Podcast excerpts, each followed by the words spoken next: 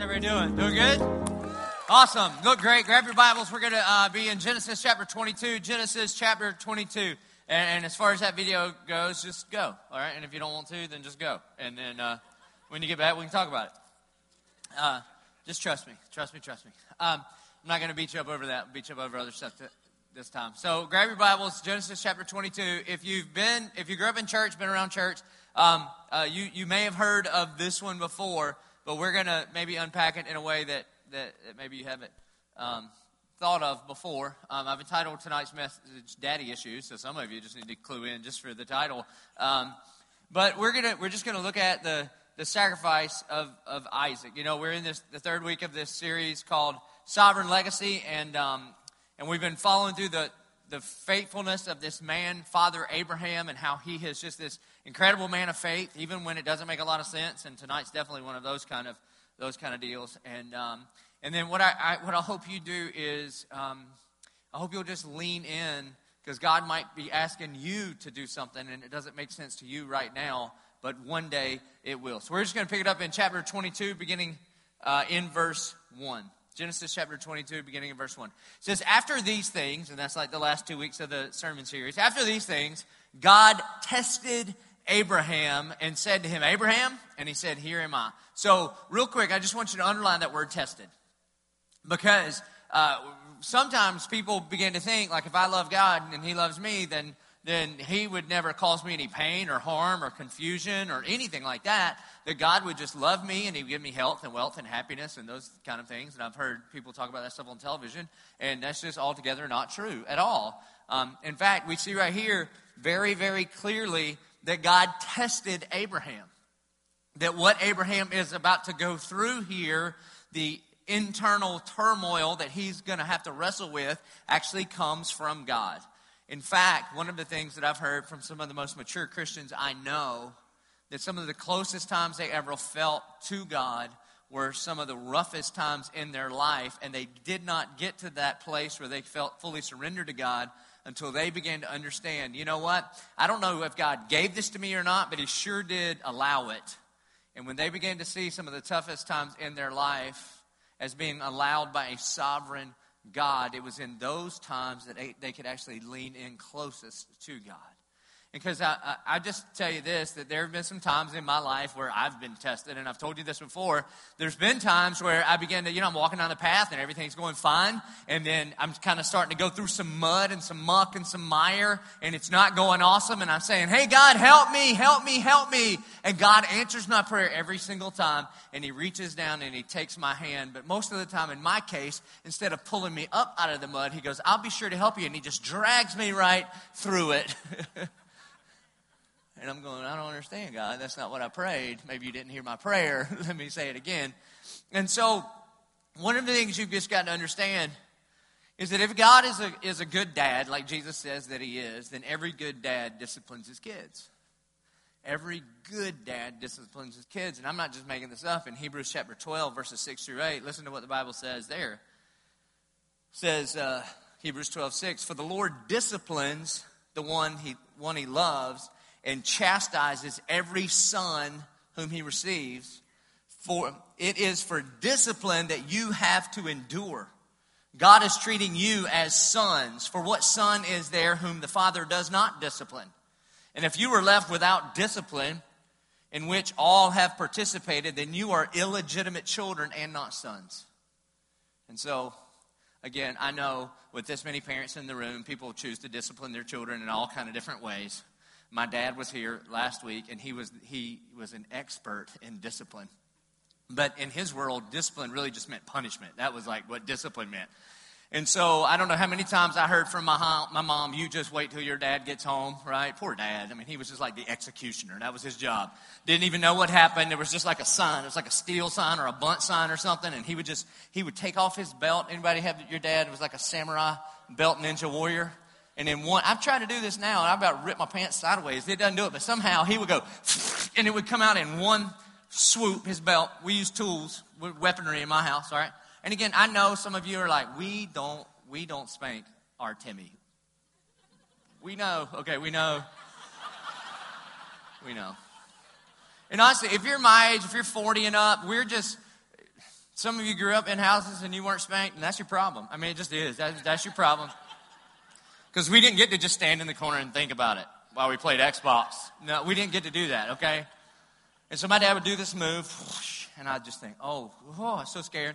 And then I think, it, so that he didn't kill me, he would send me to my room to think about it, okay? And I thought, I always thought as a kid, I thought he was out outside of my room, waiting to come in my room, just really being torn up inside. But now, as a parent, I realized he was like watching the evening news until he just got his heart rate down to non illegal rate. And then he would, and then sometimes he would do this too. This is just sick. You shouldn't do this. He would fold his belt over. Remember this thing? And you go, whoa, whoa, whoa, what happened? He's not even in here yet. Scare me to death.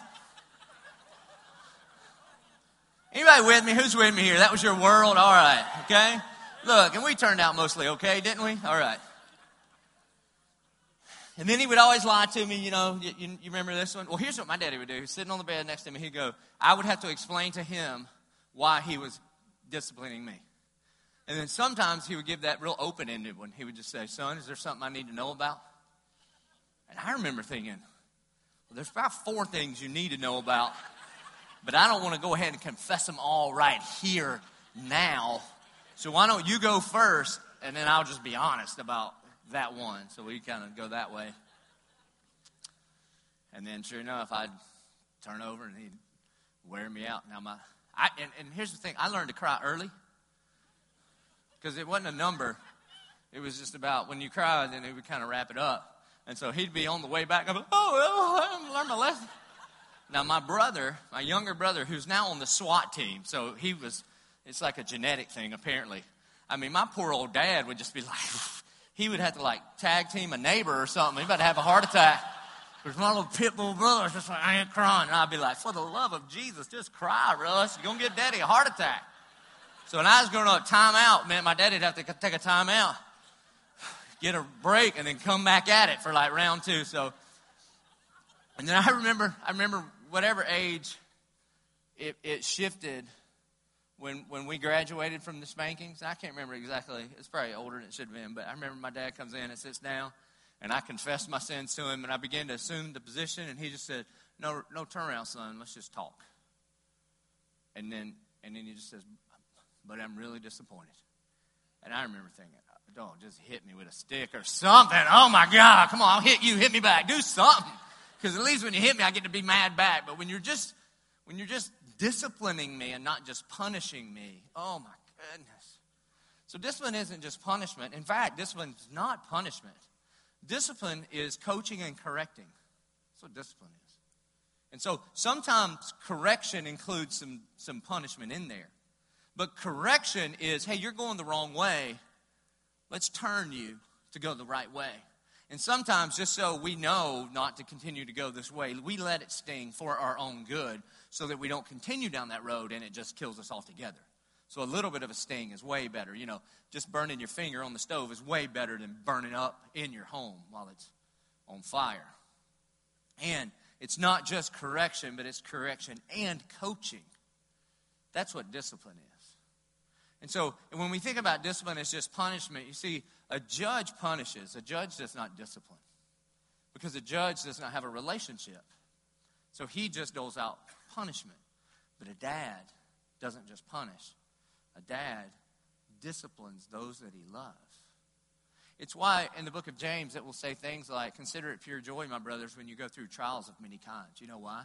Because God's doing something in you as you're going through this time that you would never vote to go through on your own.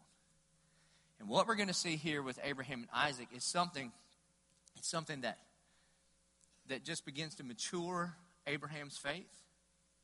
And if we can begin to try when we're walking through those testing seasons of our life, understand that it, this is actually this is actually a part of the grace of God in our life and not His wrath. I've told you this before, but when I was in the I think I was in the first grade, and my best friend Joey Peel was over at my house. We were riding bicycles, and we were riding in our in the road right in front of our house, and they just put in a new McDonald's in Dillon, and uh, you know, kids got to have somewhere to go to prom, so they put a McDonald's in.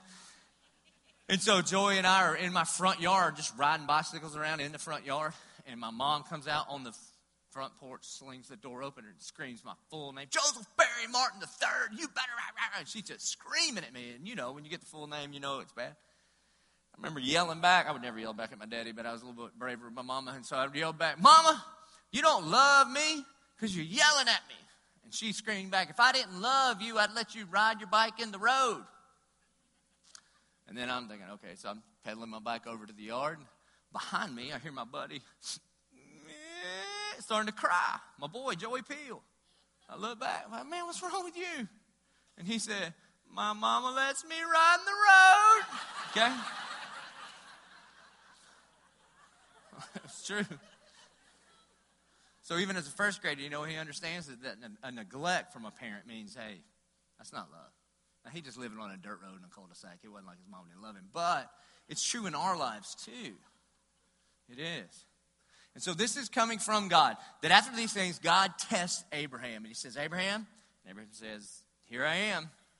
Verse 2, and God says, Take your son, your only son. Underline that part, we're going to come back to it.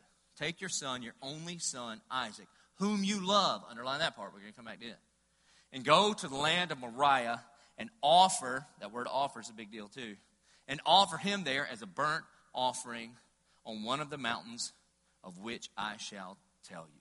Now, by the way, so God comes to Abraham and says, Take your son. Remember the one you waited 25 years to get? And this miracle son, this only begotten son, this son of the covenant, of the promises, of the promise that's going to bless the entire world, that's going to be the, the precursor of many, many nations that are going to come from you. Yeah, that son that you love so much, your only begotten son, that son, I want you to take him to the mountain. I'm going to show you which mountain to go to, and I want you to give him up for me. Now, in this time in, in history, child sacrifice is very prominent. So that, that wouldn't necessarily been um, totally out of context. But you've got to think in that moment, Abraham's thinking, oh, this doesn't make any sense at all, okay?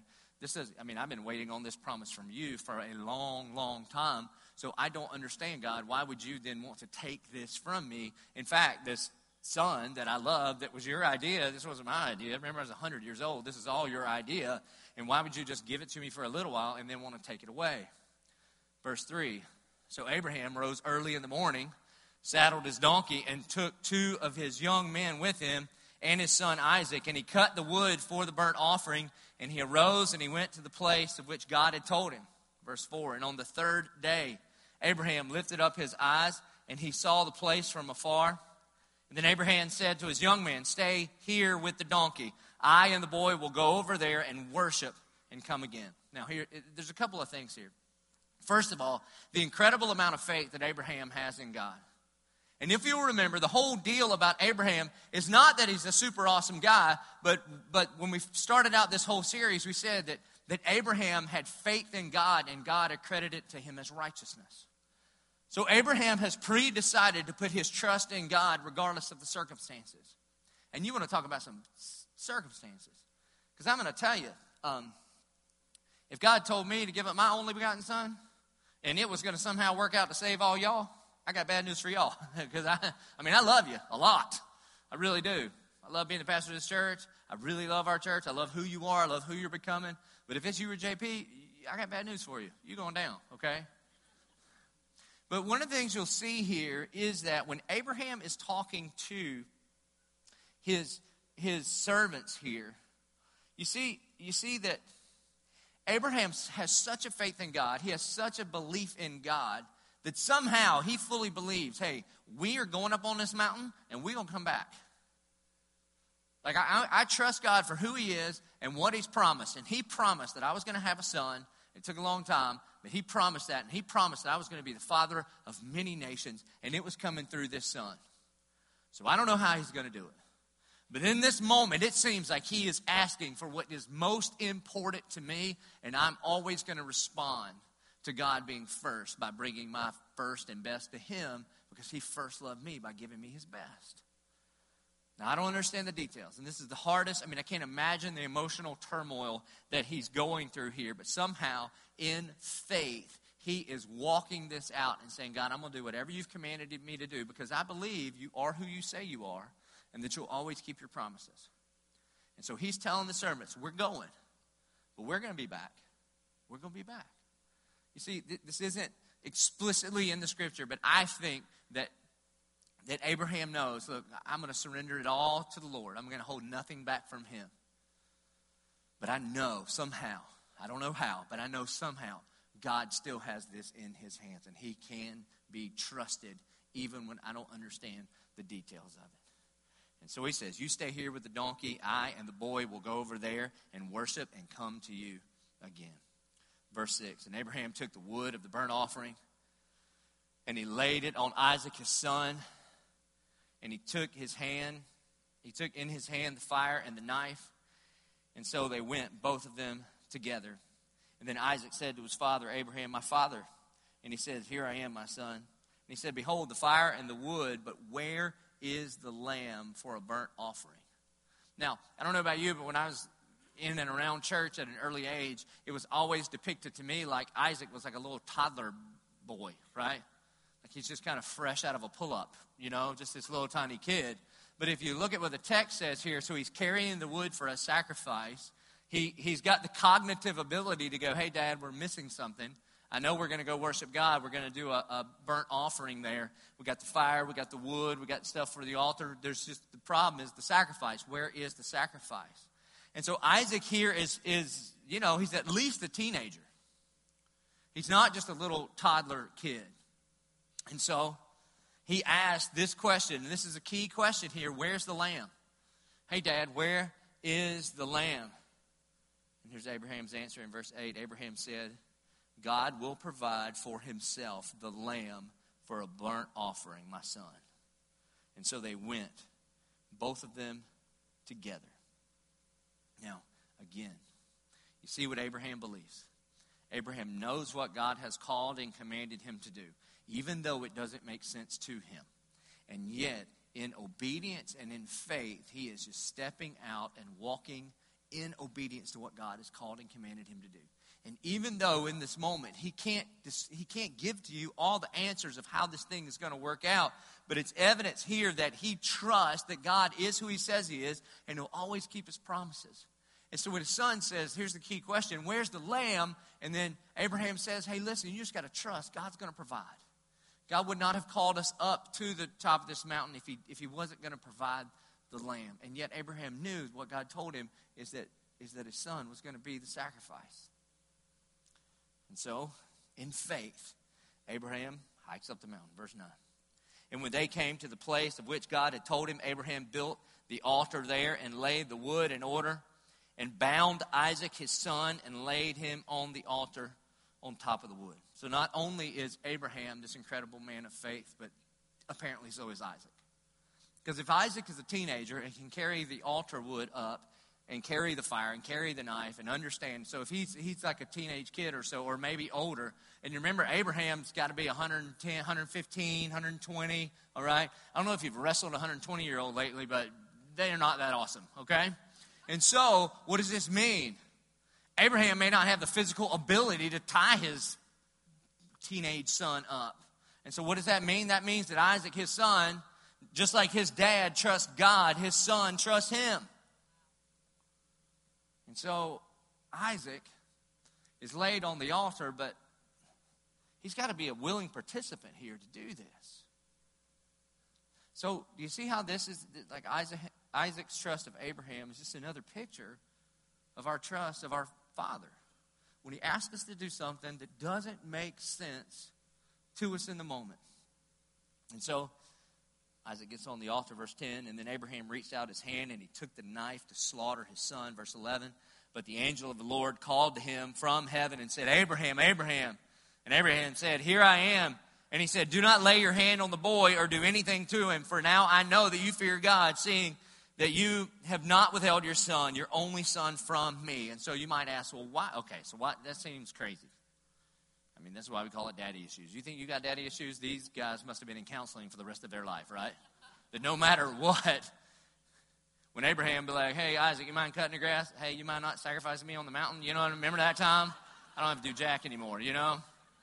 Well, a lot of theologians will say one of the one of the biggest things they'll say is is this was the definitive once and for all that child sacrifice has no place in in Judaism or Christian theology.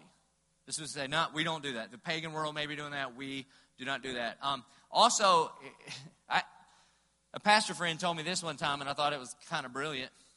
He said that he, I was asking him for advice as far as being the lead pastor of this church, and he said, he says, um, don't do what God told you to do. And I thought, well, that sounds heretical. He says, no, don't do what God told you to do. Always do what God is telling you to do. And he pointed to this, because what God told Abraham to do was one thing, but then God interrupted him and told him to do something else. And so obedience is always doing what God is telling you to do. And that a lot of times in churches, churches get a clear word from God back in 1953 to do something, and then they just continue doing that forever and ever until Jesus returns, and even though he tells them to do some new things along the way. And those two things are true, but that's not the main point. Here's, here's why this happened. Here's the most important part of, of Abraham and Isaac is in verse 13 and following. It says, And Abraham lifted up his eyes, and he looked, and behold, behind him was a ram caught in a thicket by its thorns. And Abraham went and took the ram and offered it up as a burnt offering instead of his son. You underline those words instead of his son. So, first of all, this is a miracle, all right? I know this place is full of deer hunters. How many times have you ever been walking through the woods and be like, well, praise God, there's an eight pointer caught by his horns in the thicket. Never. Okay? It just doesn't happen. All right? And so, here's Abraham sur- fully surrendered to God. I'll do whatever you call me to do, even if it doesn't make sense to me. But I fully believe that, I don't know, if I go through with this, you're going to bring my son back, or I, somehow, God, I know you're going to provide the lamb. And as he raises his hand, God says, Whoa, whoa, whoa, no, no, no, no.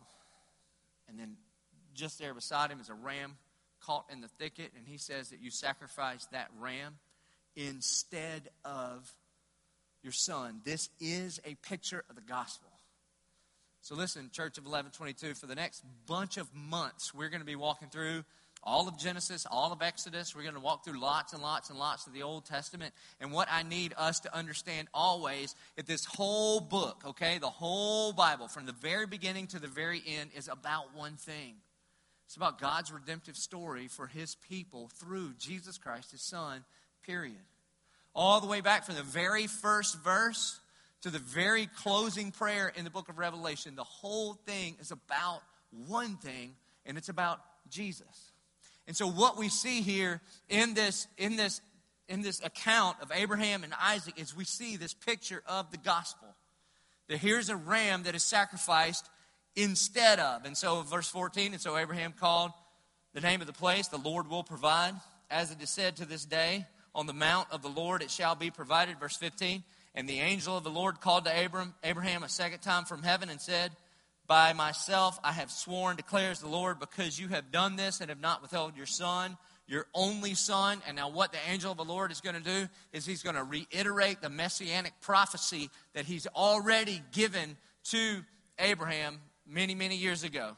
He says, I will surely bless you, and I will surely multiply your offspring as stars of heaven and as the sand that is on the seashore, and your offspring shall possess the gate of his enemies. And then this is what applies to us so much, verse 18. And in your offspring shall all the nations of the earth be blessed, because you have obeyed my voice. So here's a recap of what just happened, okay? Here's the recap. Here's a dad who loves his only begotten or firstborn son. He goes up on a hill. He surrendered his, his only begotten son. There's a substitutionary sacrifice, and because of that, the whole world is blessed. Sound familiar? You see, this is just, this is the gospel. This is the gospel. And so here's the point. If you want to look in your notes, here's the point. I, I didn't write it. God did. It's John 3 16 17.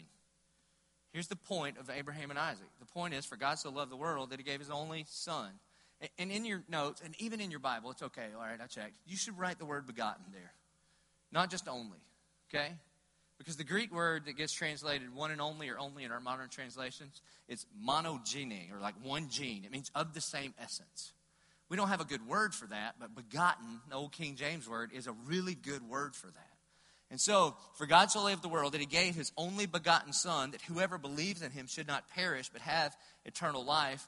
For God did not send his Son into the world to condemn the world, but in order that the world might be saved through him. And so, here's, here's what I want you to look at. Um, we're going we're gonna jump over to John chapter 3 and unpack it from, from the perspective of John 3.16 real quick. But a lot of times when people teach the, the Bible verses on Abraham and Isaac, the way it can come across is this. It comes across this way. Um, like if you really love God and if you really trust God, then watch out because he might ask you to give up what's most important to you in order to prove to him that you love him. Now, I would say um, not, that, that's not a great way to think about it. Okay? Now, he may come to you and say, there are some idols in your life that you need to surrender, that you need to lay down. And, and anytime a good thing becomes a God thing, that's a really bad thing. Anytime you take anything temporary and treat it like it's eternal, then it's only God's grace and mercy that He would rip that out of your life. And there could be really, really good things. I can tell you one that lots and lots of Christian parents struggle with, and it is their children. That your children actually, instead of you seeing them as some as a gift from God for you to steward for his glory and their joy, you can begin to see them as your God. And your entire world can get wrapped around in your children. And quite honestly, unless you're kind of a freaky parent, it's hard to tell when you're crossing in and out of those worlds, right? Because you just love them so much that you would do anything for them. Anything for them. And so, anytime a good thing becomes a God thing, that's a bad thing. And it's idolatry. Uh, your church activity could be one of those things. Like, church activity is a good thing, okay? I would like for you to be very active in all of our activities. I really would. And we actually think it'll help you be closer to God. That's why we do these kind of activities. It's also why we don't do a lot of other activities, you know? If, if we try not to participate, we, we try not to offer a bunch of activities that we don't think will help you be really close to God. All right. So we don't have a lot of bake sales. We don't have a bowling league. We don't have some of that stuff. Right. We just we try to get you involved in disciple groups and in serving and in mission trips. But if you're not careful, the activities that you're involved in at church could actually be the thing that defines you instead of your identity being in Christ, and a good thing becomes a God thing, which becomes a bad thing because you think you're defined by the activities in your life instead of being defined by who Jesus is and who he says you are. So there are times when God will come and say, hey, listen, I, I just need to take this part of your life out because it's got too much control of you. That's altogether different than a good dad that loves you. Because a good dad that loves his kids doesn't just want to take his, the kid's favorite stuff. Like, that's not the gospel. And let me just be honest. One of the things we talk about in our staff meetings a lot, I like to ask our staff, what part of the gospel has yet to penetrate your heart? And this is the part that I struggle with the most. Okay? Personally, just personally. I get that Jesus died on the cross for me to forgive me of my sins. I'm, I'm in on that, all right? Substitutionary atonement, we're going to talk about it a lot in a minute. I get it, makes sense theologically, doctrinally, legally, makes sense. The part I have a problem with, that I have a hard time receiving, is that he's just a good dad that wants good things for me. I still have this sneaky little whisper from the enemy in the back of my mind on a weekly basis that my life is so blessed right now that I better not get too used to it.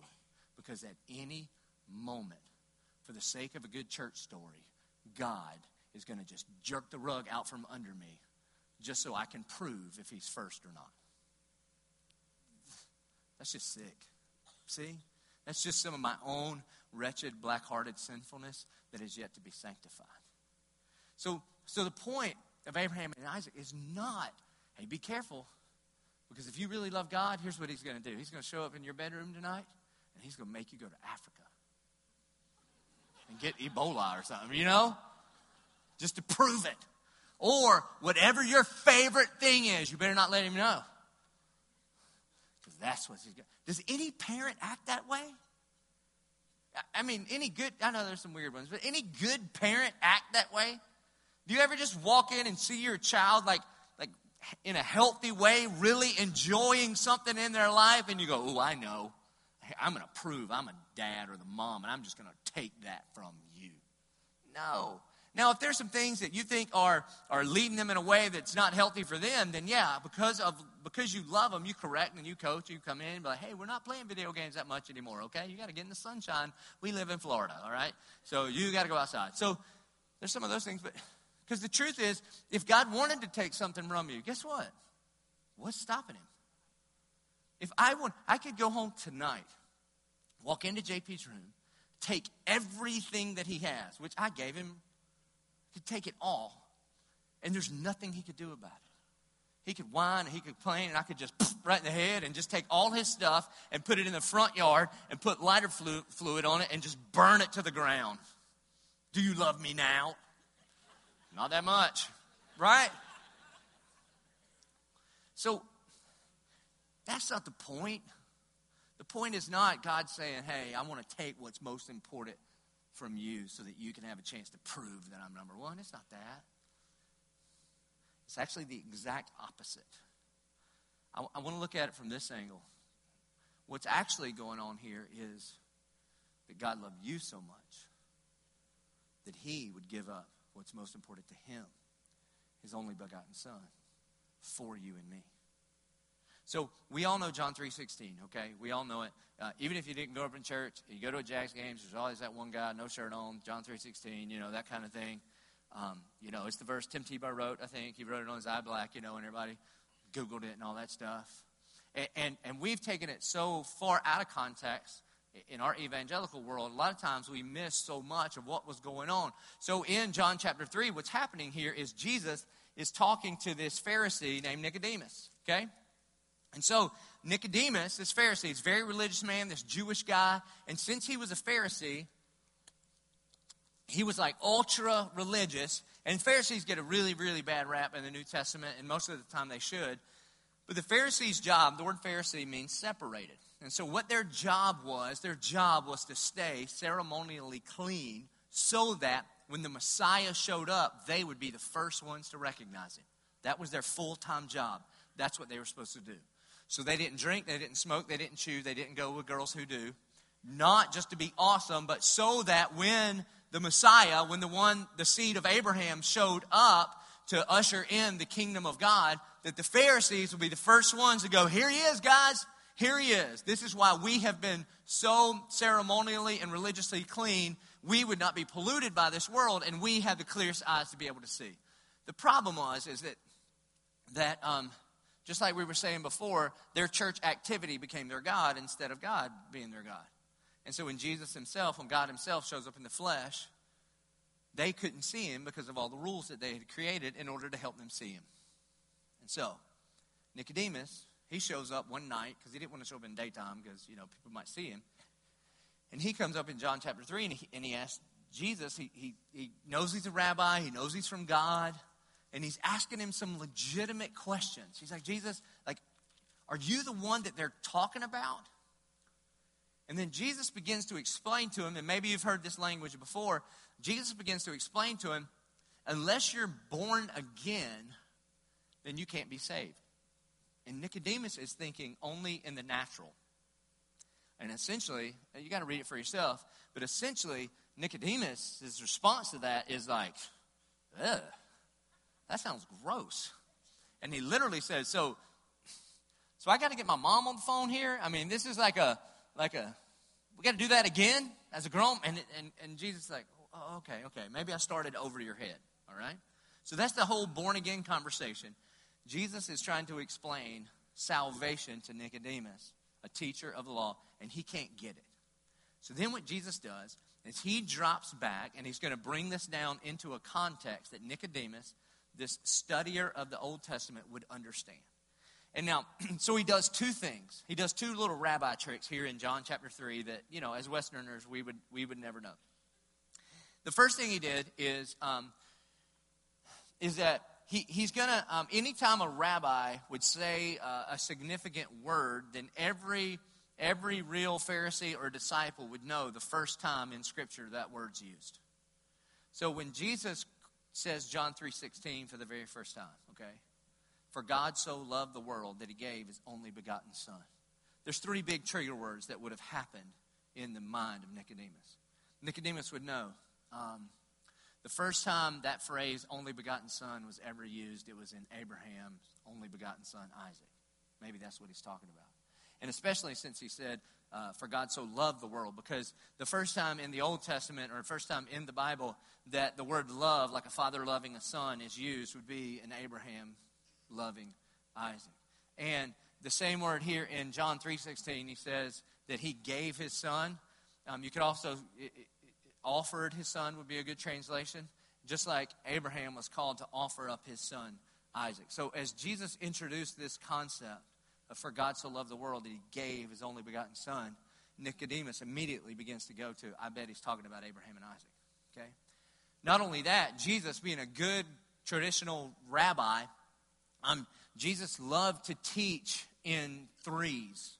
He loved to teach in threes. So maybe you're familiar with like Luke chapter 15, where Jesus is trying to explain to everybody what kind of God we serve. And so he tells three parables back to back to back. Jesus was famous for taking three parables with one point and shoving them together.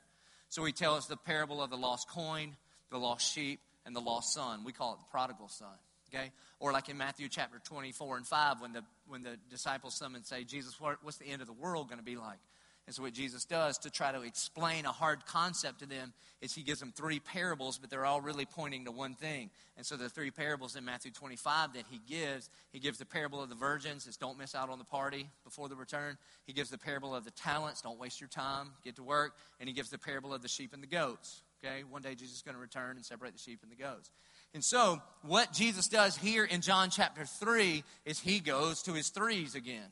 And so the first thing he does is once he begins to try to talk about this, um, you've got to be born again. And Nicodemus is clearly not getting the spiritual implications. So he drops back and says, Okay, I got to go rabbi school because I'm talking to a Pharisee. And he begins to teach in threes. And so the first thing he does in John chapter 3 is he talks about Moses. Because who would know Moses better than a Pharisee? So as soon as Jesus starts talking about Moses, he's like, Oh, okay, I'm starting to get on board with where you're going here. And so he says it's just like you remember you remember Nicodemus back in the Old Testament when Moses held up the bronze snake and everybody that had been bitten or poisoned by a snake and they would look at that snake then they would be cleansed or healed. Remember that? And, and Nicodemus would be like, Well, of course I remember that. I mean, I'm a Pharisee, you know, I teach this kind of stuff around town. And Jesus is going, Yeah, I'm like that. See, I'm going to go to the cross. Everybody in the world has been bitten by the snake and poisoned, and all who look up or surrender to me they'll be cured of the poison. It's like that. And then the second, the middle one that he's teaching here is John 3 16 and 17 and 18. And so when he says, For God so loved the world that he gave his only begotten Son, Nicodemus knows, Oh, I see what you're doing. You're actually teaching me about Abraham and Isaac. That's what he's doing. He's taking him back there. And so, because if you look at the account of Abraham and Isaac in light of this verse, John 3.16, I mean, it's really overwhelming. Think about it. Abraham offers his only begotten son.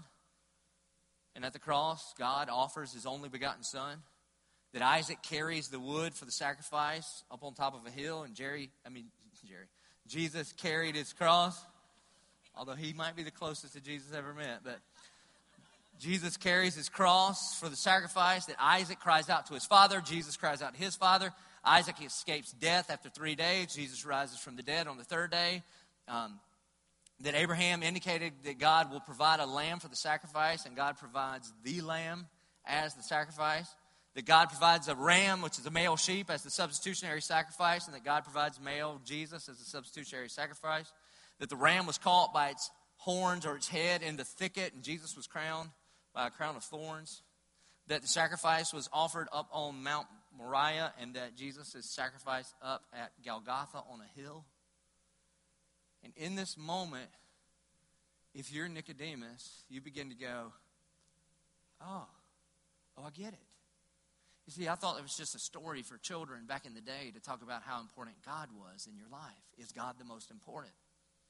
And now, I think I understand. You see, what you're saying is that that ram was like Jesus. And that that ram was the substitutionary sacrifice for me. Right. And that's the point of John 3:16. For God so loved the world that he gave his only begotten son that whoever believes or trusts or commits his whole life into whoever believes in him should not perish but have eternal life. And you think, well, well, how does that work? Well, it works a lot like um, Abraham and Isaac worked. You see, a lot of people kind of stop there, right? A lot of people don't know John 3:17. It's a really important verse. You ought to keep going. For God did not send his son into the world to condemn the world, but in order that the world might be saved through him. So the point is that God isn't just out to get you and prove you wrong, but God loved you so much that he sent his son Jesus not to just actually do what kind of we're known for at church, just point your world, finger at the world and say, How dare you? But actually die in your place. But it keeps going. Verse 18 of John chapter 3 says, And whoever believes in him is not condemned. That's good news. But whoever does not believe is condemned already because he's not believed in the name of the only Son of God. And this is the judgment. The light has come into the world, and the people who love darkness rather than the light because their works were evil. In other words, every single one of us are born into this world, and we all know this well as Eleven22ers, as wretched, black hearted sinners. And I don't say that to us just to be mean, but I actually love you enough that I would tell you that. That all of us are born into this world with a problem, with a sin problem. And God is a holy God, and He is a just God, and He is a perfect God, and we are not. And even on our best day, even on our best day, the Bible says that our righteous deeds are like filthy rags to Him. That when we bring those righteous deeds to God and say, Well, God, you must be impressed with me now because look how good I was today. I mean, I came to church, I brought somebody with me, I'm going to bring somebody with me again, whatever it is. And God would say, Yeah, but that doesn't do anything to take care of the sin problem that you have. And that sin does separate us from God. And because God is holy and because God is just, that our sin must be paid for. And then you and I, we have two options to pay for that sin. One option that rarely gets talked about is this that you can self atone for your sin. When the Bible uses the word atone, it just means to pay for, okay? To pay for. And self atonement is an option. And self atonement means this that the way that you personally can pay for your sin is an eternal separation from an almighty God. You and I, especially if you grew up in church or been around church, we would know that as hell, okay? An eternal separation from an almighty God. That God would give you in eternity exactly what you asked for in this life. So if you would say, hey, God, appreciate you down on the cross and all that, but quite honestly, I don't need you. I'm going to do this myself then you've really condemned yourself, is what John 3 18 was saying, that you already stand condemned. Because what you're saying is, um, God, I know I owe this debt, and, and anytime we sin against an almighty God, it requires an everlasting punishment. And so when we say, God, I'll take care of this myself, then you are condemning yourself to say, it'll take me all of eternity separated from you to pay for my sin. So that's one way to pay for it self atonement what John 3.16 is about, what Abraham and Isaac are about, is what's called a substitutionary atonement. That you could take the substitutionary atonement. And everybody knows what a substitute is, right? I mean, like when you had a substitute when you were a kid, there's a lot of atoning that we have to do for that, you know? it's instead of, instead of you, that God sends his only begotten Son to make payment for you. Now, that's usually the case where we go, but that doesn't seem very fair. I know. I know. That's why John 3:16 starts out this way. For God so loved the world. Yeah. For God so loved the world that here's what he decided to do. That he made a way for me and you when it appeared that there was no way possible. Why? Because we deserve it? No. In fact, it's not about us at all. It's actually about God because He's first, and He first loved us by giving us His best, and then gives us the opportunity to respond to that by saying, Okay, God, in order to receive your love, then I receive your Son, Jesus Christ. That that's my response. And when you you do that, then Jesus goes to that altar and is sacrificed instead of you and me. And so you could take John 3:16 and you could break it down this simply, okay? That God loved, so God gave. And if you believe, then you receive eternal life. It's crazy, isn't it? It's crazy.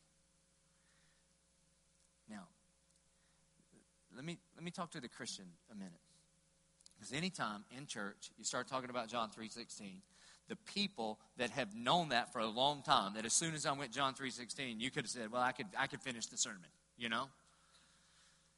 The gospel is something that we never ever ever ever graduate from.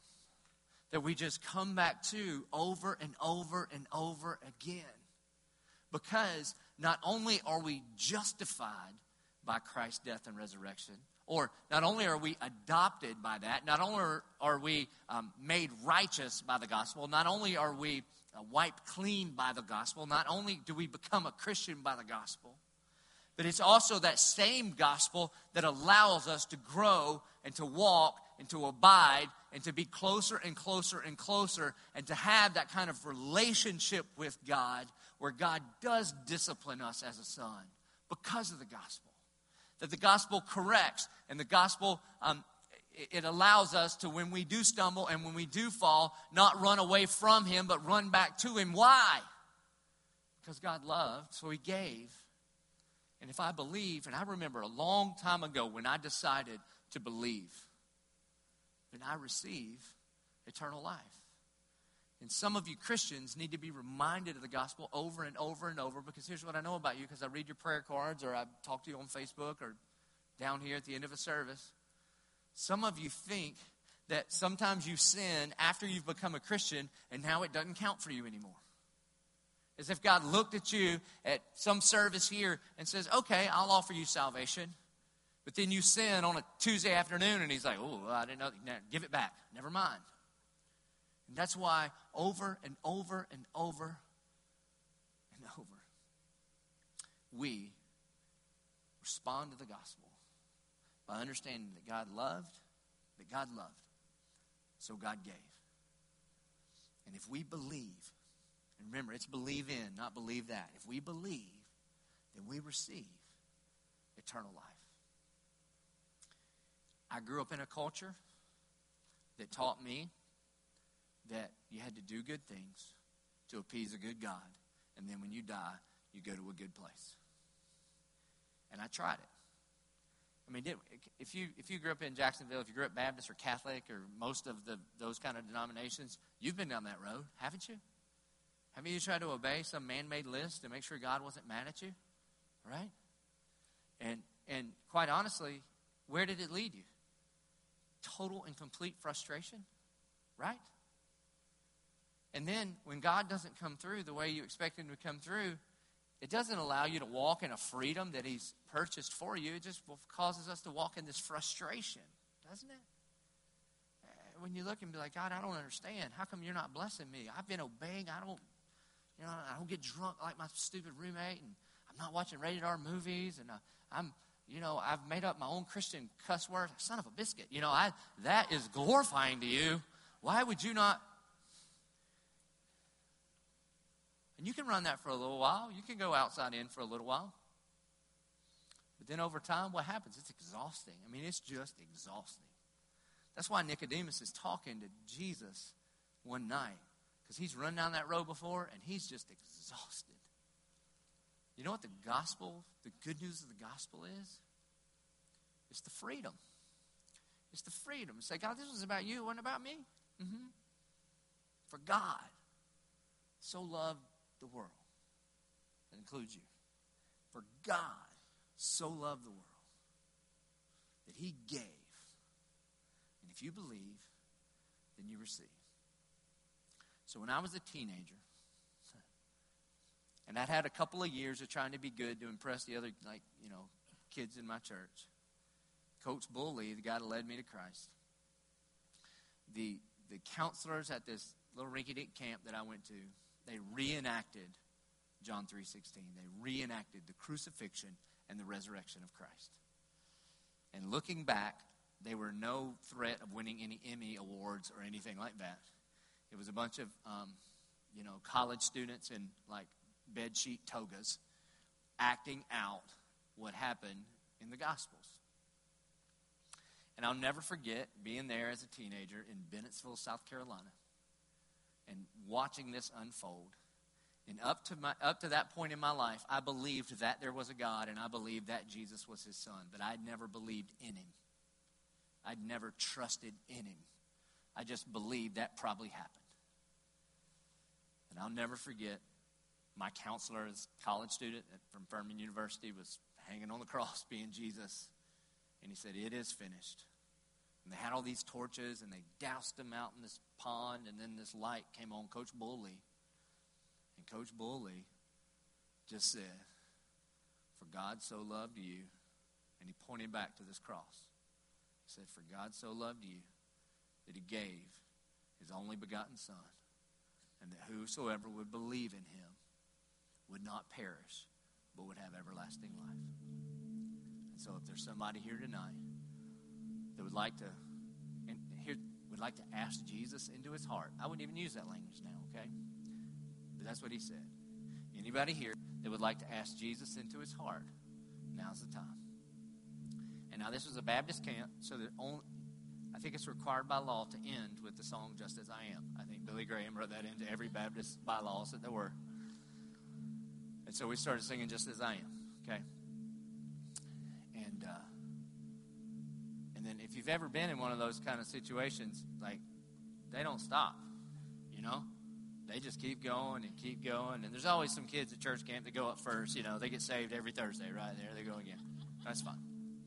And I was sitting on my little, I was on this little stool. And I, I literally, I remember thinking, well, I am, uh, all right, I might do this, but I am not doing this in front of all these people. I am not. I'm not standing up and I ain't crying, okay? Because I've been flirting with this chick the whole week of camp and I'm not ruining it on the last night by looking like a goober up there crying with everybody. I ain't doing that. And then, and I remember thinking too, there's got to be a lot of changes when I get home if I do this. Uh oh. And so I literally, I wrapped my legs around the stool I was sitting on, I sat on my hands, and I was like, I ain't going.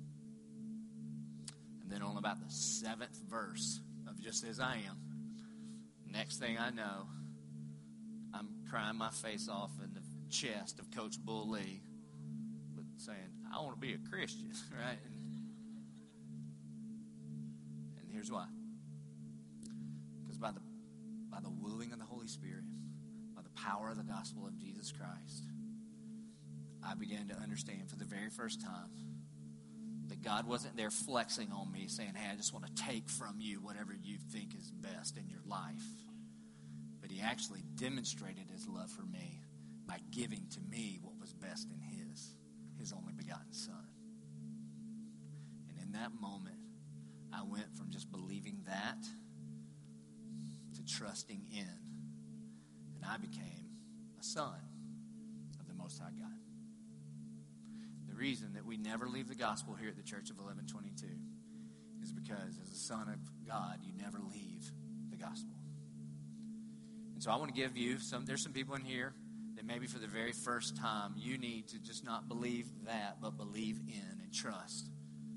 Not because God's here to try to take something from you, but because God gave something for you, his only begotten Son. And then, Christians, there's a lot of you, there's a lot of you that need to be reminded, to be reminded that you don't graduate from the gospel. And when you do stumble and fall, the gospel gives you the right to run to Him, and you don't have to run from Him. And so just please know this that God loved, so God gave. And that if you believe or trust, then you receive eternal life. Would you please bow your head and close your eyes? And without any further explanation, if that's you, if you say, hey, Pastor Joby, just like you, when you were a teenager, tonight is the night, or today is the day, this is the time that I want to receive Christ as my Lord and Savior. I believe in what Christ did on the cross for me. Would you raise your hand and surrender your life to the Lordship of Jesus Christ? And those of you with your hands in the air, there's not like a magic prayer for you to pray. Then you just confess to God that you've been the Lord of your own life, and now you're ready for Him to be your Lord. And that you surrender and you trust, and you will take the substitutionary atonement. You'll take what Christ did on the cross instead of your good effort to pay for your sin. Dear Father in heaven, Lord, I thank you and I praise you for the gospel. God, I, I pray that as a church, God, that we never, ever, um, Lord, that we never get over the gospel. That we would be so moved by the fact that, God, you are love. And that even though by our very nature we do not deserve to be loved by you, God, you do love us because that's who you are. God, you are love. And in your love for us, God, you demonstrated it by sending Jesus Christ to bear the weight of our sin on the cross. And God, I just pray that, that all of us that know you would be reminded of that in this moment. God, even those of us that are currently struggling with some pretty serious sin in our world that's killing us, but yet we know in our deep in our hearts, God, we believe in you. That God, you died for those sins too. And that God, because we continuously trust in you, because we continually trust in your death and your resurrection, God, that the chains would fall off and that we would be free to know you as a good dad. So, God, I pray that there's salvation in this place. But, I, God, I pray also for those who say, Well, I am saved, I have been saved, that God, you would continuously work out our salvation in us, God. And that day after day after day, we would get up and we would pick up our cross and we would follow after you. And I pray it in the good, strong name of Jesus Christ our Lord. Hey, would you please stand? Just like every week, we respond to the gospel. We respond to the gospel. That's what worship is. It's where we respond by singing. We respond by um, coming down to the altar if that's what you need to do. We respond by bringing our tithes and offerings to the offering boxes around or giving on your app or giving at the kiosk. However, it is that you need to respond, let us do so.